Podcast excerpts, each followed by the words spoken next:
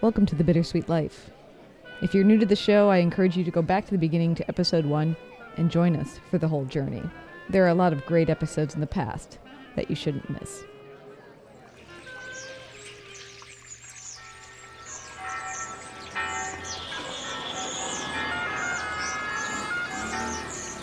Welcome to Rome. This is The Bittersweet Life with Katie Sewell and Tiffany Parks. Hello, this is The Bittersweet Life. I'm Katie Sewell. I'm Tiffany Parks. And today we're celebrating Museum Week after the fact. right? Yes. Museums and people who like to go to museums tweet about their favorite museums. Every day has a topic. Last Monday's topic was museum secrets. And since I know a lot about the Vatican museums from doing tours there for many years, and because my husband works there, I wrote a lot that day about the secrets of the Vatican museums. That was fun. What was the best secret you revealed, would you say? The most popular one would have been the Tower of Winds, which is this tower in the Vatican museums. It, it's actually not part of the museums, but it's in the Vatican.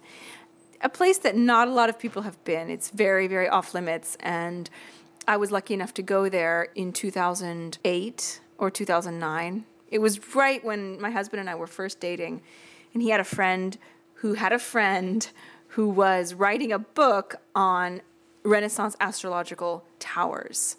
And so they were opening it up just for this man and like 10 people that he wanted to bring. And somehow Claudio managed to get us included in this and it was really really cool because it was a, it's a really a place that no one ever goes. That sounds mysterious and wonderful in its own right. Yeah no it's cool because it was built when the calendar the julian calendar which was what they were using at that time in the 1500s was off by about 10 days due to a miscalculation with leap year. Leap year was being observed too often and so the calendar was off and this made a huge problem because there was a rule that says that if Easter is not celebrated on the correct date, then whoever celebrates Easter on the wrong date is excommunicated from the church. And this is not good, of course, because the Pope was celebrating it on the wrong date. So they had to build this tower with a meridian in it to be able to figure out exactly the right date. And that's where the whole Gregorian calendar comes from. Pope Gregory XIII was Pope at that time. And they realized that the calendar was 10 days off, they were 10 days behind. And so Everyone went to bed on October 4th, 1852, and when they got up the next morning, it was October 15th. Wow. That must have been crazy for business. Paying your rent. Oh, yeah. That would have sucked. Now, you go to a lot of museums. And when I lived in Rome, I li- went to a lot of museums. I went to more museums the year that you lived in Rome because you were there. So I don't go to near as many as I did then, and, and, I miss it. And I wish that you were here so we could go more often. Not that I can't go without you, but it's more fun to go with you. Well, why don't you go by yourself? Is it is it sort of like I, going to the movies by yourself? No, I do go to museums by myself, but it's I think it's more of a laziness thing. Oh, I could go, but I'm not going to go, you know? Whereas if you've made plans with someone that you're going to go. I'm also busier this year than I was last year, so that might be part of it. Well, as a tour guide who's taken I don't even know how many visitors, thousands, hundreds of thousands of visitors through museums. Give us some tips. What mistakes do you see people making when they enter museums? Well, in general, at a, an ordinary museum, so not specifically the Vatican, because the Vatican kind of has its own deal, but if you're going to a big museum like the Louvre or the National Gallery, I think the biggest mistake that people made is make is not to make a plan, to just wander, because those museums are so big that you can never see everything. It's physically impossible to see everything in one visit. And so what happens is people just kind of wander and they don't they might enjoy what they're seeing, but they might miss something that they would have really enjoyed more. And they don't have the time to see it. Or by the time they get there, they're too tired to appreciate it. Or they just get I think it's called Stendhal syndrome, which is basically the idea that after 2 hours of looking at art, you can't take it in anymore. You just kind of shut down. If they have a tour guide, I think they can last longer. Not that I'm trying to sell myself as a tour guide, but a tour guide can be entertaining. Whereas when you're just on your own after about two hours, you need a break at least. So I would say when you go into a big museum, especially a museum like the Uffizi, again, the, the National Gallery in London, get the map that has all of the rooms on it and it kind of gives you an idea of where different things are. Like there's the old masters area, maybe there's the Venetian masters, the Dutch masters, there's the Renaissance, maybe there's a section on impressionism, whatever it is. If you know that you love impressionism and you don't really care about the Dutch masters, make yourself a route pick your top five. My husband and I do this because we're huge nerds, but we, it works. We get to the museum, we sit down, we open it up, and we decide, you know, what we want to see. And he'll have his favorite things, and I'll have my favorite things, and so we'll make a route. We'll at least get through that, and then if we have more time, then we can maybe try something else. But at least we know we've seen what we want to see. That's a really good tip. What if you don't? What if you don't have a favorite thing? Yeah, how do you know where to begin? What if you're very new to walking in a gallery and all of a sudden you find yourself near the Louvre? Oh, well, I guess I should go. You know, I I think it depends on the museum. I think there are some museums who have a highlights route, like specifically for people who just want to make sure that they see the top things. You might be able to go online. Let's say you're going to be in Paris and you want to go to the Louvre, you know nothing about art. Go online, type in highlights of the Louvre and see if someone has blogged about the top most important things to see at the Louvre. Then you at least have an idea. Maybe they won't be your favorite things, but at least you know you've seen. You didn't miss the Mona Lisa, for example. Which would suck. That would be the one thing. Which would really suck. I mean, you have no idea how many people, you wouldn't believe it. You literally wouldn't believe how many people go to the Vatican museums and either they miss the Sistine Chapel, they just miss it, or, which is worse, they see it, but they don't realize that they've seen it. Mm. My husband, as, you, as I've said, he works in the Vatican museums. And one day, and he says this has happened to him more than once, he's been outside the Vatican museums, basically right out the exit outside the Sistine Chapel. And for those of you who haven't been to the Vatican, the Sistine Chapel, although it is a chapel and a religious place, it is part of the Vatican museums. It's not part of St. Peter's Basilica. It's in the museum complex itself, which is made up of dozens of different museums, and it's enormous. So he was right outside the Sistine Chapel where people exit. They can't get back in from there. And he said people have walked out of the Sistine Chapel, turned to him, and said, Where is the Sistine Chapel? When they were just there. What does he say? He always sends them on away from the Sistine Chapel. He says, Oh, keep going, keep going. Because his philosophy is if you were in the Sistine Chapel and you didn't realize that you were in the Sistine Chapel, then you don't deserve to see it. it's kind of it's kind of cruel, but come on. I mean, you have to be a huge idiot not to get it. Even if you know nothing about art, you come on. Right? Yeah, I get that. What do you think about the people who go through and photograph everything? I, I got really into Vine for a while. I don't do Vine very much anymore, but I, I was really into it last year you know, you can make some really beautiful vines in museums if you take really quick shots of lots of different works of art. And I know I went to a museum with you, and you didn't say anything because you're you're too nice to say anything, criticize your friends. But I was I was realizing I was like I'm being a total jerk because here I am in this museum with Katie, insisting that I go back and, and oh I got to check this, and I got to make sure, and I got to edit, and I got to send this. I'm not enjoying this museum. I'm too involved in getting this stupid vine and making it look good, and I'm missing the real moment of the museum, which is something I criticize in other people, but I was totally doing it myself. Although that vine you made of all the mosaics is pretty nice. It's pretty nice, isn't it? It's really, really pretty. That's the one I was ta- I'm talking about. So you remember that moment? I do remember that moment. But I mean, what do you think about it? Do you roll your eyes when you see people photographing everything? Yes, generally speaking. Not to say that I don't understand photographing some things. My issue is about living in the moment. So, generally speaking, I'm going to try to actually enjoy the moment more than I'm going to try to record the moment. That said, if I see something that I think would be artistically interesting and might inspire me to make something that's inspired by it, then I'll stop and take pictures of it. So, I have a lot of pictures from Rome of little tiny details from grotesques.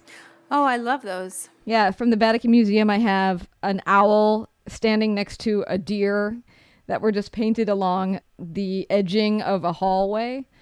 Just something most people were walking by. So I record little tiny details like that, things that I find inspiring.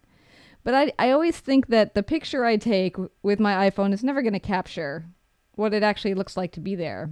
And there are probably people who took better pictures that capture what it's like to be there better. So I might as well look for those instead. Well, mm, yes and no. I don't think you're ever going to find a picture of that owl and that deer, though. No, that's true. And that's why I take that picture. Yeah. So I think that taking pictures of details is great. I, I love to do that too, and, and I usually will tweet them if I take a cute little picture. And, and, and people appreciate it. People are fascinated by little details that generally go unnoticed. That I think you should keep doing. Yeah, the taking picture of the basilica. Yes, you know, if you go onto Flickr, into the Creative Commons, you can find that picture and it'll be way better. Yeah. A lot of what I record picture wise, because I don't really like taking pictures, are things that I don't want to forget. And that could be a piece of street graffiti or that little owl and the deer. But for whatever reason, that brings me back to the moment and it encapsulates a moment or an artistic idea that I want to hold on to. And the rest of it, I just sort of let go by the wayside. That's often why I don't have enough pictures of friends and things because I don't take them in the moment. Do you ever pose in front of anything? For example, if you were standing in St. Peter's Square, would you think, oh, let's not just take a picture of it, but let's take a picture of us in front of it? Not unless there's a purpose. I took a picture of me in St. Peter's Square wearing a scarf a woman had made for me. I think that's the only picture I took of myself in St. Peter's Square because I wanted to show her that yes, it was winter in Rome, yes, I was there, and yes, I was wearing the scarf. That said, I never sent her the picture. so um, the intention was there. I think I do take pictures in front of things, but I don't think I'm as bad as some people. I just like to put it out there. I don't take selfies. Oh, that's true. And I do not pose in front of works of art.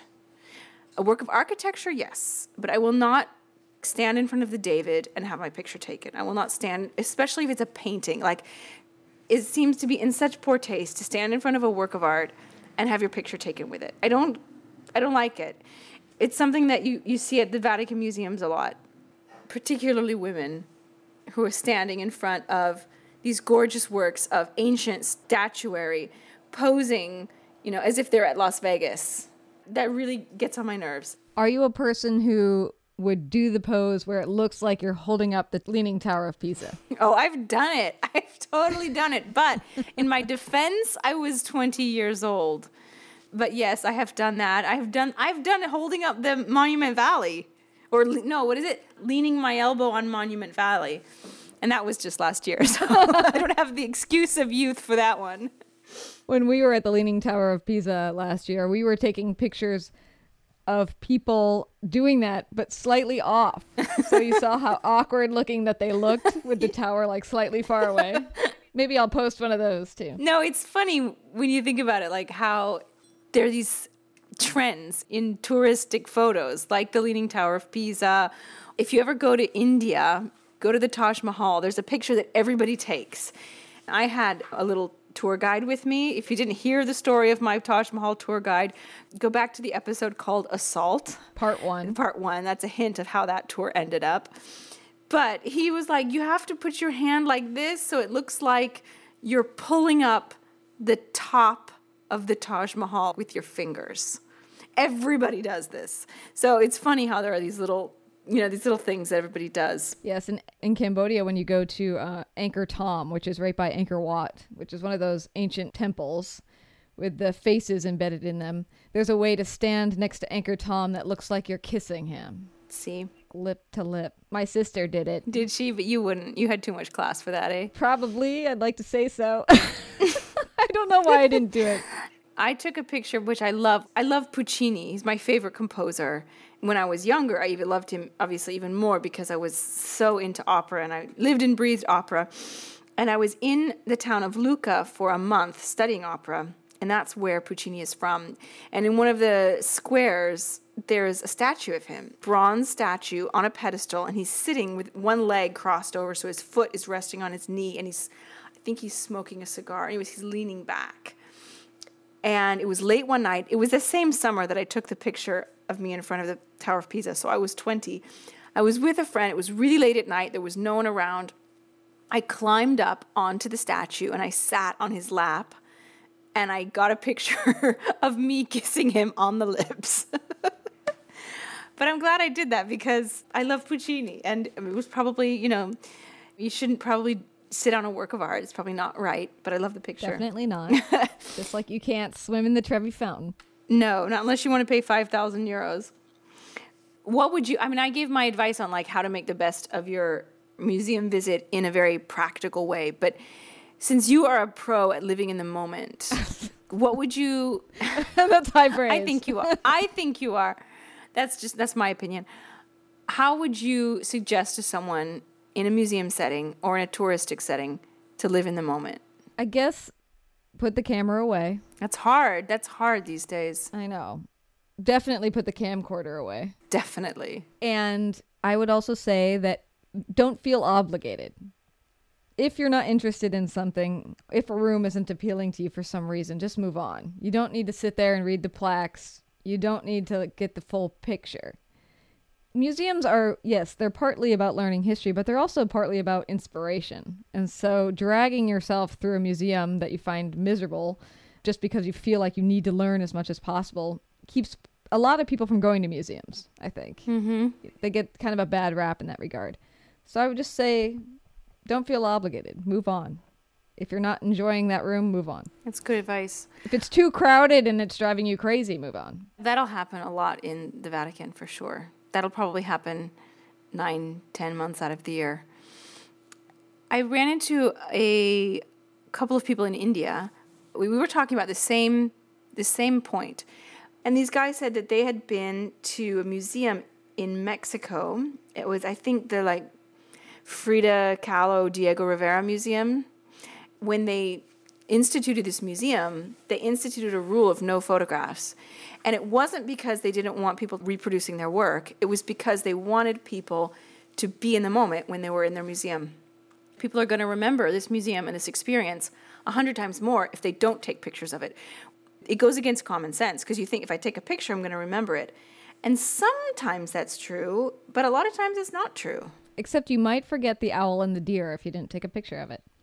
You might, you might forget that, But that's an interesting thought. but you might remember the whole th- the whole thing as a whole. I remember when I was in Paris for the first time when I was 14. I was kind of that age when I wasn't quite into art and museum going that much yet. It was like just on the cusp of it, and so I was kind of bored a lot. I remember going into this museum. It wasn't the Louvre; it was some very small museum, and I remember a painting that I saw of a young girl who was probably about my age, and I was so taken by this this painting. And of course, I have I have no photograph of it. I have no postcard. I have no idea what it was, who painted. I'm not know nothing about it, but it's totally imprinted in my mind. And I remember my reaction to it, and I remember how I was just so absorbed by it. I was so charmed by it for some reason. I don't know why. So you know, you don't always need to take a picture. Well, that's an interesting thing too. Is what you find charming can be sometimes the smallest little thing. There's a painting um, that I also saw in Rome. I have no idea who did it. I don't like the foreground of it at all, but in the background there was a doorway that was open and with a light shining through, and there were two little birds sitting in the sunshine. And I just thought that was such a nice little detail. Just these two little sparrows wandering by. I love details like that. I think they definitely make works of art more three dimensional. Well, why don't we say that this week we'll try to go to a museum Okay, at some point, and next week we'll talk about our experience sounds good. and what actually happened there. So, just to end, let's say someone is planning a trip to Rome, hopefully inspired by this podcast to go visit, and they're going to go to the Vatican museums. If you had to give little pieces of advice about how to navigate the Vatican Museum, what would you say? I would say the number one thing is that you need to book your tickets in advance. Absolutely. It costs only four euros extra, but it is so worth it because at almost any time of year, except maybe like in the middle of January, pretty much any other time of year, there's going to be a line to get in. It might only be a half an hour line, or if you come around Easter, it might be three hours. So you never know what kind of a line you're going to find. So if you book in advance, four euros extra, and you get in right in front of everybody else, and it is absolutely worth it. So that's my first piece of advice. My second piece of advice is connected to what I said about big museums in general, which is to pace yourself and to not try to see everything. The most important thing to see at the Vatican museums is the Sistine Chapel. Unless you've been there before, you've seen the Sistine Chapel, and you really don't mind not seeing it again, you need to structure your visit around the Sistine Chapel. It's really the most important thing. But it's at the very, very end of the museums. So, what happens to a lot of people is they get inside, they're really excited, they want to see as much as they can. and they stop and they look. And there are so many works of art in there. You could literally spend a, every day for a week or more just, you know, studying so many incredible things. But if you only have one day and you only have maybe maximum three hours or four, you won't be able to stand being in there more than four hours. So don't even try it. It will exhaust you. I would say three is, is about an average amount of time. Just keep in mind that you're going to want to spend at least 20 minutes in the Sistine Chapel, just soaking it in. Because, I mean, there's so many paintings, I mean, there's so many figures in it. There's so many different works of art. It's not just one image of God and Adam on the ceiling with their fingers touching, it's so much more than that. Make sure you pace yourself, make sure you have enough energy by the time you get to the Sistine Chapel to enjoy it don't go into every single room. You're going to have to skip certain parts of the museums. If you have the energy and if you man- can manage it, do try to go to the Raphael rooms, which are also incredible. But the most important thing is save your energy, save your strength for the end because that's where the most important stuff is. I have one final question for you. Yes. As a person who has been in the Sistine Chapel and in the Vatican Museum in general a thousand times, leading tour groups, does it ever get boring? you definitely get used to it in a way. It's not going to shock you the way that it will your first time or your second time. For me, I can only speak for myself. I, I was never able to walk through the Sistine Chapel and not look around me. I don't do tours of the Vatican museums anymore, but when I did, I would let my group loose for 15, 20 minutes, let them absorb it on their own, and then meet up with them at the back of the chapel. And, you know, I would sometimes just sit in there and you know enjoy it myself and you know you can never something like that i don't i mean maybe my if i could get if i could get claudio on here maybe he, he would be able to say it better because he's probably been in the sistine chapel 15,000 times as opposed to my 1,000 times. So maybe for him it really is boring. But for me, no, it's not. And I was in there once at the very, very, very, very end of the day. And if you've been in the Sistine Chapel, you know that it's kind of dark in there. Unless you go like at noon in the middle of summer and you have a lot of light shining in, it's quite dark. They have a system of lighting that's very, very bright, but they don't keep it on very much, hardly ever. They only keep it on like for specific events. There's going to be the conclave or something, or have a, um, a concert, none of which, of course, I've been present for. So it was the very end of the day, and I was just about to walk out with these private clients I had, and all of a sudden, all of the lights turned on. I'd never seen it before. It was like going from black and white to color almost. Never seen it lit up like that, and it was absolutely amazing for me. Do you think that you've seen everything in the Vatican museums now? Oh, no, absolutely not. I mean, because I was a tour guide there, I was generally going to the same places, the top sites. So sometimes I would get clients, you know, private clients who had a specific inclination to one type of art, maybe not common. So I've been to places just a few times, like the Etruscan museums or the Egyptian museums or the Modern Art Museum. But there are other places that there's a carriage museum, carriage and cars, the popes over the years. I've never been there. And there's a number of other museums. The Museum of Stamps and Coins I've never been to. I don't know if I'm missing much there. Uh, you're not. I went to that. no way. so, you know, no, I definitely haven't seen everything. You have to consider there's thousands and thousands of works of art that are in their archives that aren't even on display. Mm-hmm. Well, we should leave it there. Okay. And you have your assignment. Try to get to a museum this week, and I'll I do will mine. try. I will try. We'll report back. Until then, this is The Bittersweet Life. I'm Katie Sewell. I'm Tiffany Parks. Talk to you next week. If you're coming to Rome, Tiffany is an excellent tour guide. Find her at the pinesofrome.blogspot.com. There's a link on our website, thebittersweetlife.net, and you can have her personally drag you around the city. And consider supporting us. There's a donate button on our website. It helps us pay the bills and keep this podcast going without too much loss for us. Thanks so much for spending all this time with us.